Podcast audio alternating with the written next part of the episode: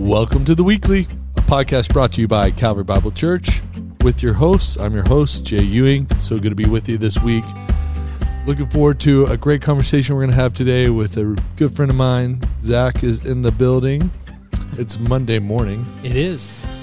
And you brought coffee for exactly one person, I see.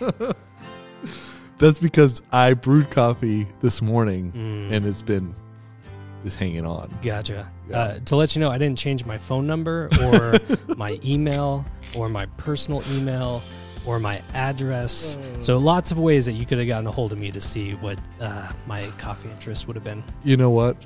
A true podcast host would have thought of that. Mm.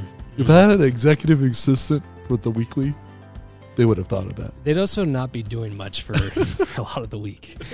Hey man, it's a busy podcast, okay? There's a lot of things happening in the podcast world. Yeah, every that's day. right. Hey, we're so glad you're with us today. You can go to calvarybible.com slash events, click your campus, find out what's happening in your neck of the woods, in your world. Calvary's doing a lot of great things that are all across all campuses in the coming weeks. We have win- women's retreat happening, so you want to go sign up to there. That's March 4th through the 6th. We also have middle school winter week weekend. You got it? They spelled it the cool way. Yeah, there's no vowels. There's no vowels. vowels are uncool. Yes, they are. Yeah. So that's February 11th, 13th. So that's coming up this next weekend. If you got middle school students, get them there. That's going to be a great way for them to connect, get known, be known, get to know the Bible, encounter Jesus. You want your middle schoolers there. I am always so impressed by our student ministry department. Oh, yeah. So when I see an event for them, like Ironman's coming up too, Mhm. high schools, March 18th through the 24th. Get your high school student there. That is a great trip.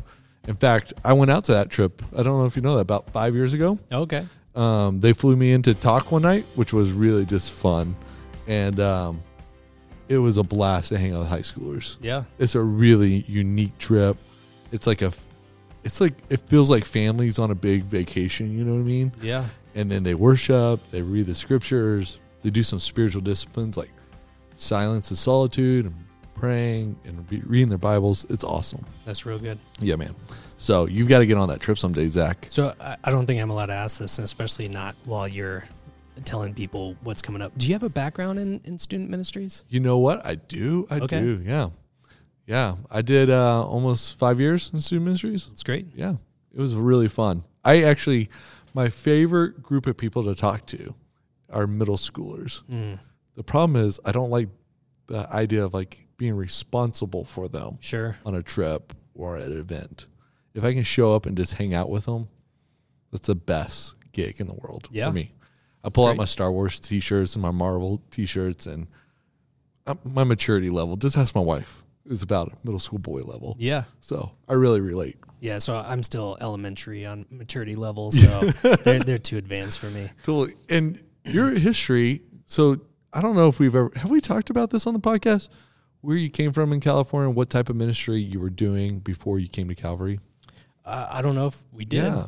Do, do you want to? Yeah, or did might you as just well. want to set it up and, and switch to something else? Yeah. So, uh, born and raised Southern California, uh, started working in uh, middle school ministry. Okay, Uh, three weeks into my undergrad program at Biola. Cool. So, church down the street, Whittier Area Community Church, was there about two years as a, a junior high intern, mm. and there is no place lower on the church hierarchical totem pole than junior high intern. I, I think I reported to like our custodian uh, Yeah. team. Um, uh, no, I loved our custodian team because they they made it so I didn't lose my job after After spilling stuff and all kinds. So yeah, it, it's it was a great entry point. Um, went from there to uh, student ministries in general. Had a Mhm. two year set internship. Was a youth director after that for another two years out in Long Beach. Then I switched to to young adults. Young adults kids ministry was uh, at EV Free Fullerton for a year and a half, four years as a kids and then family pastor in Irvine, California Cool, for four man. years. That's not a bad gig. Yeah. And then uh, uh, it was there that I got connected to someone who uh, had known Gary, uh, who's originally from Irvine as well, and got told about this position at Thornton. Cool. Been here for a year and a month now. Wow. It's Very been good. cool, man. Yeah. So six years students, six years kids, young uh, young families. Hey man, I've I've been an intern one time in, during college. I was a middle school, high school intern, and I had the responsibility of staying up late and walking the camp pre- premises, make sure there's no students outside their Mm. dorm. So that was like 11, 12. And then I had the privilege of getting up and waking everyone up with the camp wake up Oh, that's great. and putting up the flag. Mm, Those were the days. yeah. Those were the days, man. Fun days though. I had a really Yeah. great time. I love I love student ministry. I think it's you know, it was instrumental in my faith. Oh, I got saved Especially- in student yeah. ministries. Yeah. So but also, you know, Calvary Kids is doing some really cool things too. So They not are. to just give some love to the student ministry department. Yeah. So as I talk about how how student ministries is fantastic, as you heard in that trajectory, I switched from student ministries to kids and young families. So uh, I could show you. I, I saw that as a bit of a step up yeah. because of how much I love kids ministry. I was an interim kids director when I was a student minister at my campus. And I hated, I hated making crafts and getting them organized for volunteers for the Mhm. week. It was like the bane of my existence was that. I was like, I'm, I want it out of here as soon as I can. I love these kids. I can tell them funny stories. We can open up the Bible, but I do not want to organize crafts. Mm. I was like, it was painful. Yeah. Jay's, you know, you learn as you do life and as you serve in a local church, you learn what you're good at and what you're not good at. I'm excited to learn what I'm good at someday. Hey, I'm good at sweeping around here. yeah. Yeah, man. Changing out the toilet paper rolls, It's great. bathroom, man. That's really good. Yeah. Okay, so we've been on the weekend. Um, we went to the weekend. Remember, Mhm. Calvary blessed us, blessed Calvary by um, just inviting everyone from Calvary to Weekend Remember. We had a good turnout down in Colorado Springs. It was at a really swanky hotel called the Broadmoor, which I had never been there before, Yeah, me neither. and it was amazing place to spend the weekend. So, what's your reflection from Weekend to Remember? What do the people at Calvary who missed out need to know? Uh, so just th- this is more surface level observation. So Gary had mentioned that we'd all be sitting together, and there is a part of me that just silently revolted, and then a, a smaller part that uh, audibly revolted to to Gary, my supervisor, of the thought of of us sitting all together. But In then a- when we got there, a marriage retreat. Yeah. where you're working on your marriage. yeah, yeah. uh, and just seeing how much of a presence Calvary had, like we were a sixth of Yeah. of what it was. Like it, it was a huge section of like we got called out from the stage a couple times. Yeah, we that- did. So it was it was really cool to see how many people were coming out to uh, work on marriages, which is something that is so important. We talked about the value of kids ministry, the value of student ministries. Well, th- the spiritual lives of kids, the the mental, uh, physical, and emotional health of kids and students is impacted by what's going on in the marriage. So Yeah. I'm so grateful to see how many how many folks were were coming out for that. And uh, yeah, the the big takeaway for Emily and I, uh, we were debriefing it, was just that structured time. Like it, we we have a lot of content. We've been around churches for a while. I've taught on marriages, uh, despite being not married for super long. Uh, grateful for Paul with setting the example of can speak into issues that don't have a ton of uh, experience himself. So grateful to have that as a example for me to be able to do the same um, on a much much lesser level. um, but but we have a lot of content. What was really helpful is we don't often build in our time together, uh, whatever that may be. Of hey, how is our spiritual life? Uh, how do we resolve conflict? Is there any grievances that we've been hanging on to? Um, where can we work on communication? So just having a list of questions for us to check in on and time that said like, hey, you're doing this right now. Uh, that was really beneficial. Like we'd get time together. Uh, we'd have a date night, which was scheduled for us. Um, but to use it in that intentional way is something that we would have missed out on if we weren't on this conference. Yeah, the big word for me is intentionality. Yeah. And that's in all life. If you're single here at Calvary, if you're in college in Calvary, if you're a retiree in Calvary, if you're a student or a kid at Calvary, if you're married, just being about intentional about your life and really making most wisest decisions you can and by living in a rhythm that sets you up for success. And that that's intentional. And I think the weekend remember was just about remembering your intentions and setting new intentions Yeah. as you move forward. Yeah, it's good. Yeah, man, it's really good. Okay, so we wrapped up this series last week. We had these um, guests. Well, we had a guest speaker here, Matthew and Thornton, John and Boulder. We're starting a new series this week, but before we Mhm. get there, since I haven't talked to you in a few weeks, we finished up Beyond Blue, Yes. which is a heavy series. Well, spoilers for this week. Like we're presenting this passage in a different way, but James starts off with with kind of a beyond blue intro. No to- doubt. Yeah. No doubt. But as your as your own journey through a Mhm. sermon series, your own journey with these topics, what have you learned in the last four weeks, or what will you take away in your in this season of preaching and thinking and hearing um, these ideas that were happening in Beyond Blue? Yeah. I, so I, I think it's so good because uh, much of my inclination to responding to difficulty is to uh, react as normal people do with despair, despondency, uh, feeling the hurt, the pain, the suffering, with doubts, with, with with the whole gamut of emotions. And yet, there's that part of me that says, like, I gotta, I gotta buck up. I, I gotta look to be a stronger uh, Christian than I'm really feeling right now. I, I gotta I gotta perform. I, uh, I gotta uh, deny that these are truly going on and uh, just go back to God is good, even though I'm not feeling like God is good. Uh, we do need to get there, but uh, that that pressure of Christians aren't supposed to be struggling with this. I need to make myself look better than I'm really doing. Like it, there's that pressure within inside of me. Some of that could be the role, uh, the the profession that, that God has called me to. Some of that could be a- whole variety uh, of reasons. But but there's that part of me that says I'm not allowed to feel this pain. I need to pretend that I still feel like everything's going great, and. and just having so many examples throughout scripture of people who don't interact that way um, or there's the things are going wrong. What did I do to cause this?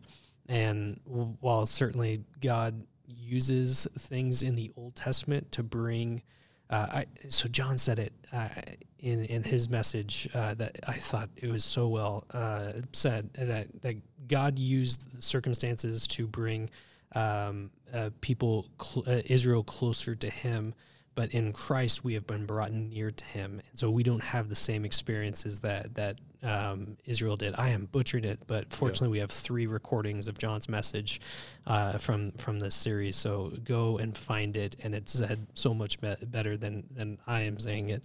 Uh, but but that reminder of uh, just because I'm experiencing this doesn't mean I'm being punished for a sin that I committed in fourth grade that now God is inflicting pain upon me because of this. So i- it's just so much of my natural inclinations to responding to difficulty are dismantled by looking at the lives of people in scripture and grateful that we had the opportunity to see people who say the same words that we do, feel the same way that we do, and yet they're not smited. Uh, they're they're not uh, God doesn't cut them off, um, and instead we see patience, we see love, we see people brought are reminded that He is near them. Yeah. What do you think about this sort of season we're in in American culture where mental health is pushed to the forefront? We're probably talking about it more openly than we've ever have. Um, the value of it, we know we have more and more people in our circle of friends and family who go to mental health professionals. What do you think you see out of that in American culture with our sort of biblical worldview? Hmm. Yeah. So first and foremost is the, the the piece that I'm talking about is the acknowledgement that yeah, this is a broken world. There there is a lot that hurts and harms and damages us. Uh, it's not ever asking us to pretend otherwise. Uh, and yet, in the midst of that, we are given a constant hope that uh, really when when we're going through things that we've gone through, uh, what what other hope is there other than uh, the the truth that Jesus has come, the truth that He's coming back, the truth that God is going to make all things new again. Uh, there, when we are going through these times when uh, we're we're depressed, and I mean actually depressed, or when we uh, just feel so much worry within us, um, we can give what sounds like cliche truth of there is hope, there is more beyond this, it, and we might not be ready to hear that, but it's the ultimate truth that we need in these times that what we are experiencing is not the end. Yeah. that there is a belief that there is more than this, that you don't have to pretend otherwise, that God sees that this place is broken, Mhm. and that's why He has a plan in place to, to restore things. Yeah. My natural bend also, I think, in the last couple of years too, is like the holistic view of what a disciple of Jesus looks like. Mm. It's just not fact or information based faith. You know what I mean? In the sense of that's what defines you. Those help define you. Mhm. But Jesus created me in the imago Dei, which is the image of God. He knit me in my mother's womb Mhm. we find out um, in that he really cares about my whole person approach to following him Yeah. so when mental health comes into that he meets us there and he he has tools for us to um, grow in our trust to, with him our walk with him our faith grow in our our identity excuse me and i think that's just a really beautiful thing that that's getting pressed to the forefront of us following jesus is that there's a holistic approach to following christ Yeah. I just I find hope in that, and I think it's a it's a better. I think the the church is getting better at understanding that we are um, human beings that are disciples instead of just thinking beings that are disciples Yeah. or obeying beings that are just disciples. And I think that's a really wonderful new forefront for the Christian faith. Yeah. I mean, wouldn't you want a mature Christian who has a healthy emotional life? I mean, that would be unique, wouldn't it? It'd be really just a beautiful expression of what Jesus can do in someone's life instead of just them knowing the right answers, knowing the beliefs, knowing why they believe, obeying, but not being, you know, being angry all the time or having, you know, uh, whatever it is sort of in their personality that keeps you away from the faith. Mm. So I find hope in that. Yeah. Yeah, I think that's hopeful. All right, let's turn the corner here.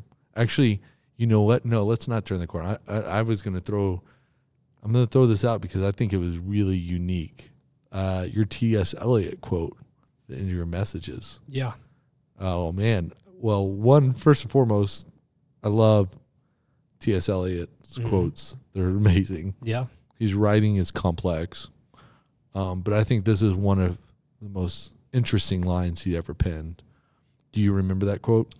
We will not cease from exploration, and the end of our exploring will be to arrive where we started and know it for the first time. It's off the top of my head. Now, Yeah. I said it three times on each campus, Yeah. or one time each on each campus, but uh, I, I think I got it pretty close. yeah, you there. got it really Yeah. close. Yeah, I I think that's a really unique thing to say in that season that we don't arrive. We always every day is the beginning, right? Mm. Of what God's going to do. Isn't that unique? Yeah. You think it's frustrating for Christians to realize Yes. that? Yeah. What was your question? But Yeah. the answer is going to be yes. I knew it's go there. It's it's a Christian faith. If you could give a picture of the Christian faith, would it be like a mountain you climb? Is it a linear progression? What what to you sort of symbolizes the Christian faith of, you know, repentance and restoration and all those things that sort of play in the Christian faith. Uh, the stock market would would probably be uh, the the best example. There is movement every single day, uh, upwards at times consistently. Some drops even in the day where it's still moving upward at the end of it. Uh, you get times like 2008 where there's a big old drop in there. Uh, you get other times where you get consistent climbing in it. Mhm. Um, so it, it is it is one where you overall it, it, it seems as we are continuing to pursue God, we are drawing closer and closer to Him and more and more likeness to Him. Um, but if you look at a particular snapshot moment in there, you may not see that at all.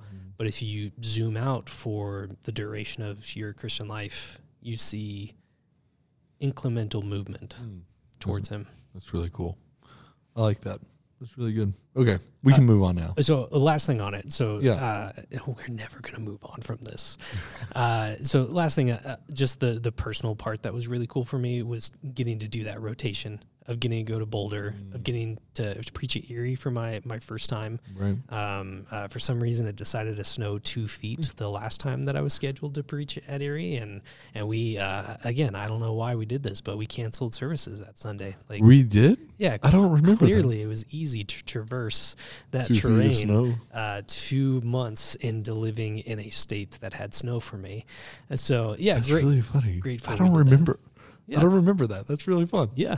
Uh, so was glad to be out here. And, and uh, it was incredibly encouraging for me just to have uh, people who've been part of Calvary for a while come up and say, hey, we, we've been praying for you guys since Go 3 or uh, I haven't been out there since I was out there helping do drywall.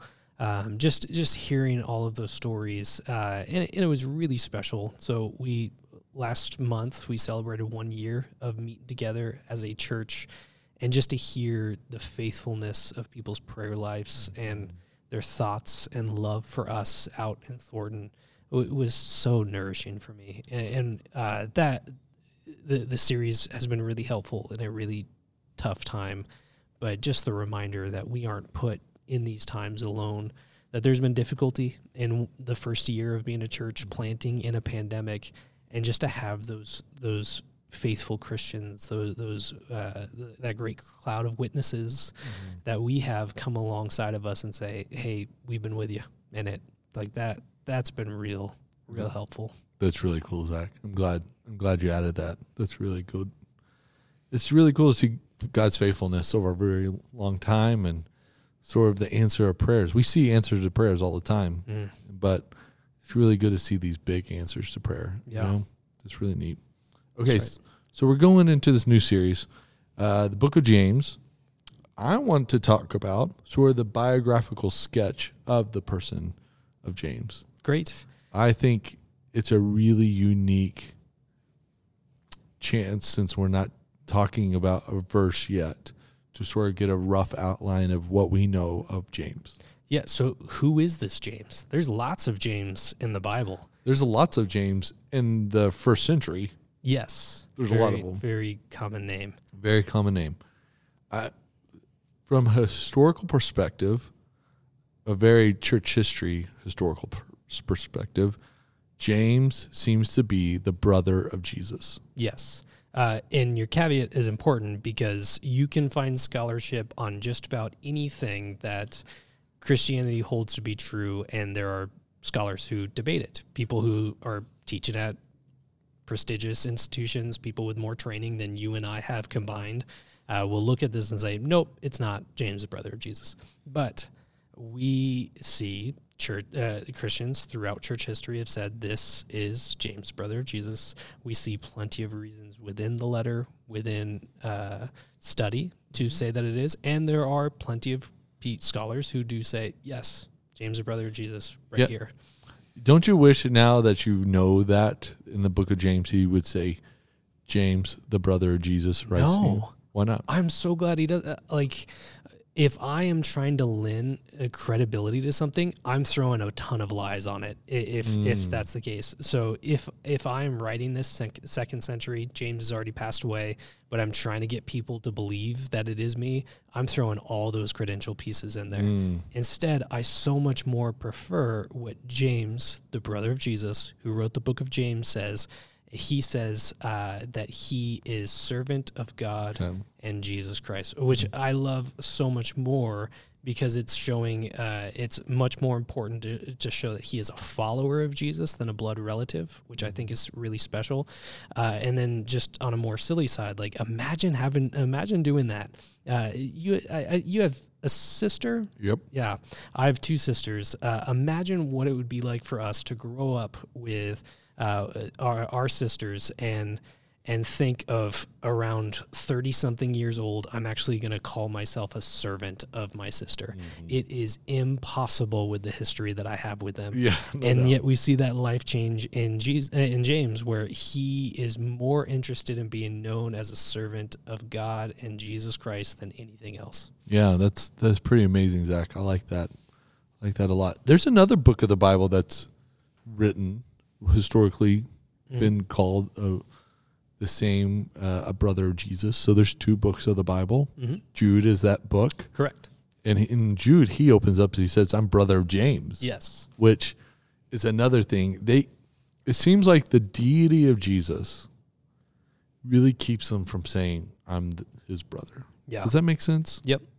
And that that would make sense to me. I wouldn't if I grew up with Jesus, if he was, you know, Mary and Joseph were my dad and mom, and I Jesus is my older brother, and then I've seen what he's done.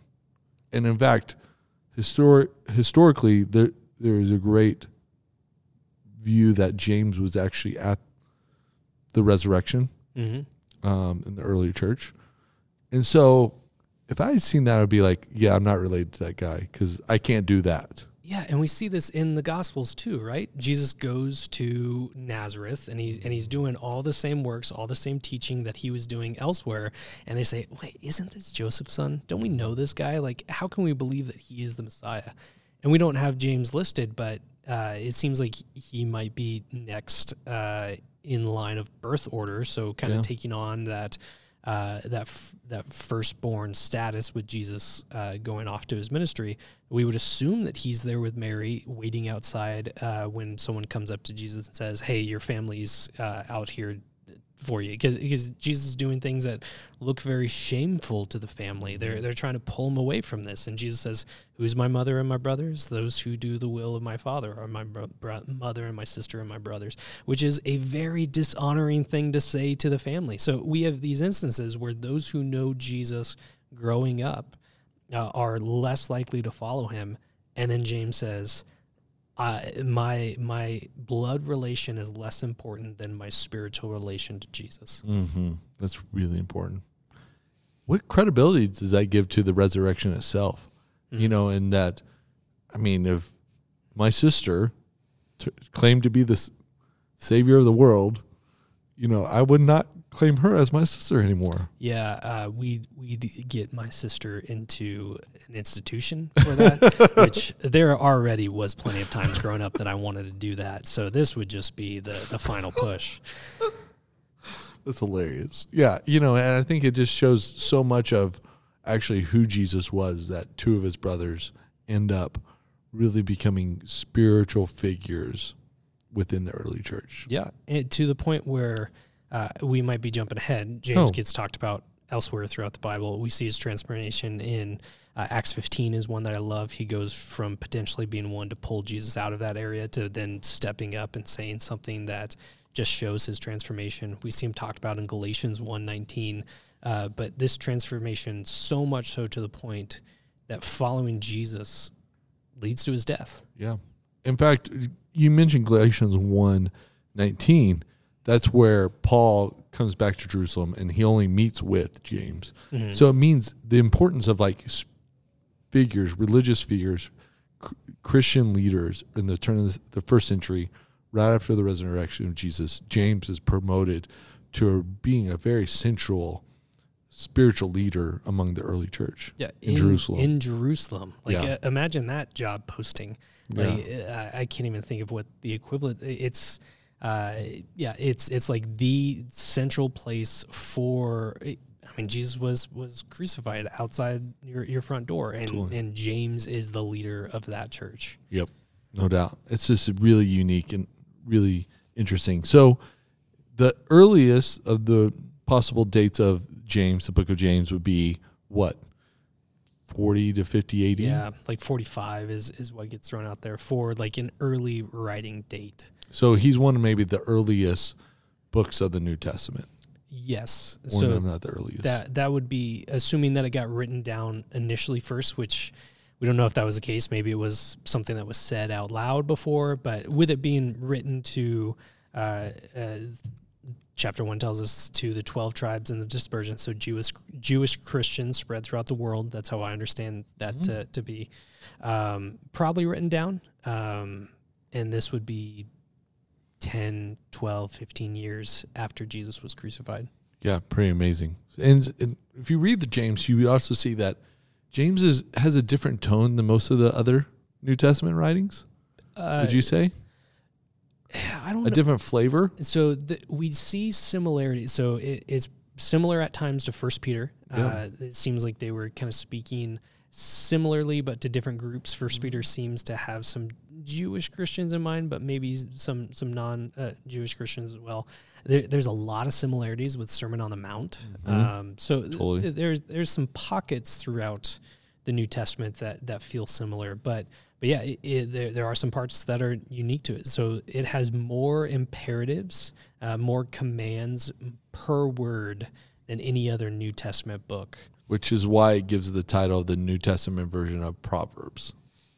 Yeah, In some ways. or even like Leviticus at Yeah. times. Like how how do you remain pure in Leviticus versus how do you remain a faithful follower of Jesus? Hmm, that's interesting. I've never heard that connection between Leviticus and James.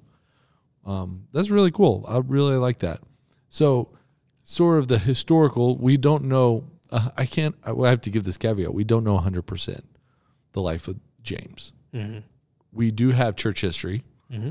We do have reliable church history. Yep. That has given us some great stories of James, or actually some names of James. He was named James the Just Mm-hmm. which is a sort of a nickname that people gave him. They also gave him the nickname of Old Camel Knees, Mm-hmm. which you were like, why would that? But if you've ever looked at camels' knees, they're callous and hard, and they have a little pocket, and that meant that James was known for praying. Yeah. He was always on his knees, which is a beautiful thing. Like this, if you're gonna be named, if you're gonna have a nickname, that's a good nickname Yeah. old camel knees. You know what I mean? It shows you who you are. So, what else do we know about James from a historical church history perspective? Yeah, so we talked about him being at the Church of Jerusalem. We talked about how he's talked, uh, he's mentioned in quite a few New Testament uh, passages. We talked about how uh, he was uh, he died. Um, So, how did he die? so tradition tells us that he was pushed off uh, the top of the building, possibly even the very church that he was leading in Jerusalem. Uh, when that did not fully do the trick, um, the crowd resorted to stoning, as was common at that place. Yeah. Uh, get your kids out of the room 30 seconds ago if that's difficult to hear. yeah, Yeah, that's a really, I mean, Foxe Book of Martyrs talks about that, Mm-hmm. which is um, just a really, if you don't own the book of Foxe Book of Martyrs, that's a really good book to sort of have on your shelf. If you don't own a very updated translation, Yes, that's a it, re- yeah. really important. because it's an older book and, and you can't find an older English translation of it that that might Get a modern. riveting to everybody. Yeah, no doubt. Um, yeah, James dies that way in Jerusalem. Mm-hmm. And uh, I think it's really interesting that the brother Jesus is willing to die and just gives another credibility of the resurrection, right? Yeah. He's willing to die for his brother who raised from the dead. Yep. Difficulty of saying you're the servant of a sibling that you saw raised, Yeah. uh, already there, of calling, uh, yeah, of transforming your life to follow after him, and then to do so to the point of death. Like that, there is, yeah, th- this is always one of the apologetic statements of Right. why would these uh, disciples, these apostles, have died for Jesus, gone through all of this pain to deny themselves so much for something that they just co opted in the upper room, made up, stole a body? Who knows? Why, why would they go through all of this? If I if I have a mob about to push me off a building and it's something I made up, that that's when I'm coming clean. Yeah, no doubt. Yeah. no doubt. And that's not what happens to James. Nope. He dies. He's a great figure in the early church, helps define who the early church will be, helps navigate some very tough topics of the early church, Mhm. like ethnicity and racism and favoritism. Yep. Those are big words, but I think that's really important. Yeah. And I'm looking forward to the book. You looking forward to the book? Oh, so much. Uh, it is it is a favorite of mine. Uh, one of my my favorite professors in undergrad, uh, Dr. Lockett. He did his dissertation in James. Oh, that's cool. yeah. Wrote a, a book on uh, this the section, the general letters. Um, this part of the Bible that, that James falls into. Um, so it's good to to return to to some of those things, and, and it's one of the most quotable books of the New Testament throughout, uh, as it's coming back to that key verse. I think James 1, 22 is kind of the key verse of the whole thing. Be doers of the word, not just hearers of the word. Um, that as we are following after Jesus as a disciple of Him, learning who He is, growing in obedience, making disciples of others, which is the pattern that's given to us in Matthew 28, we are not just hearing what He says, but we are actually putting it into place in that stock market trajectory of ups and downs and falls and and peaks, uh, incrementally growing and being doers of the word. Oh man, Zach, that's a great place to end. Calvary, we hope you join us as you get better at being doers of the word, as we get better at being doers of the word, that you would come alongside us, jump in a community, be known, know others, know your scriptures, know the living God, and come to a personal relationship with him, and then then help us be doers of the word, right? Mm-hmm. We're so glad you're listening this week. If you got a question about the book of James, something that's really unclear, you can always write us at the weekly at calvarybible.com. We would love to hear from you. Go straight to that admin that you're hiring for the, for the role. Totally. Yeah. Yeah, no doubt. And also give us a review on whatever version of the podcasting world you listen to, the weekly.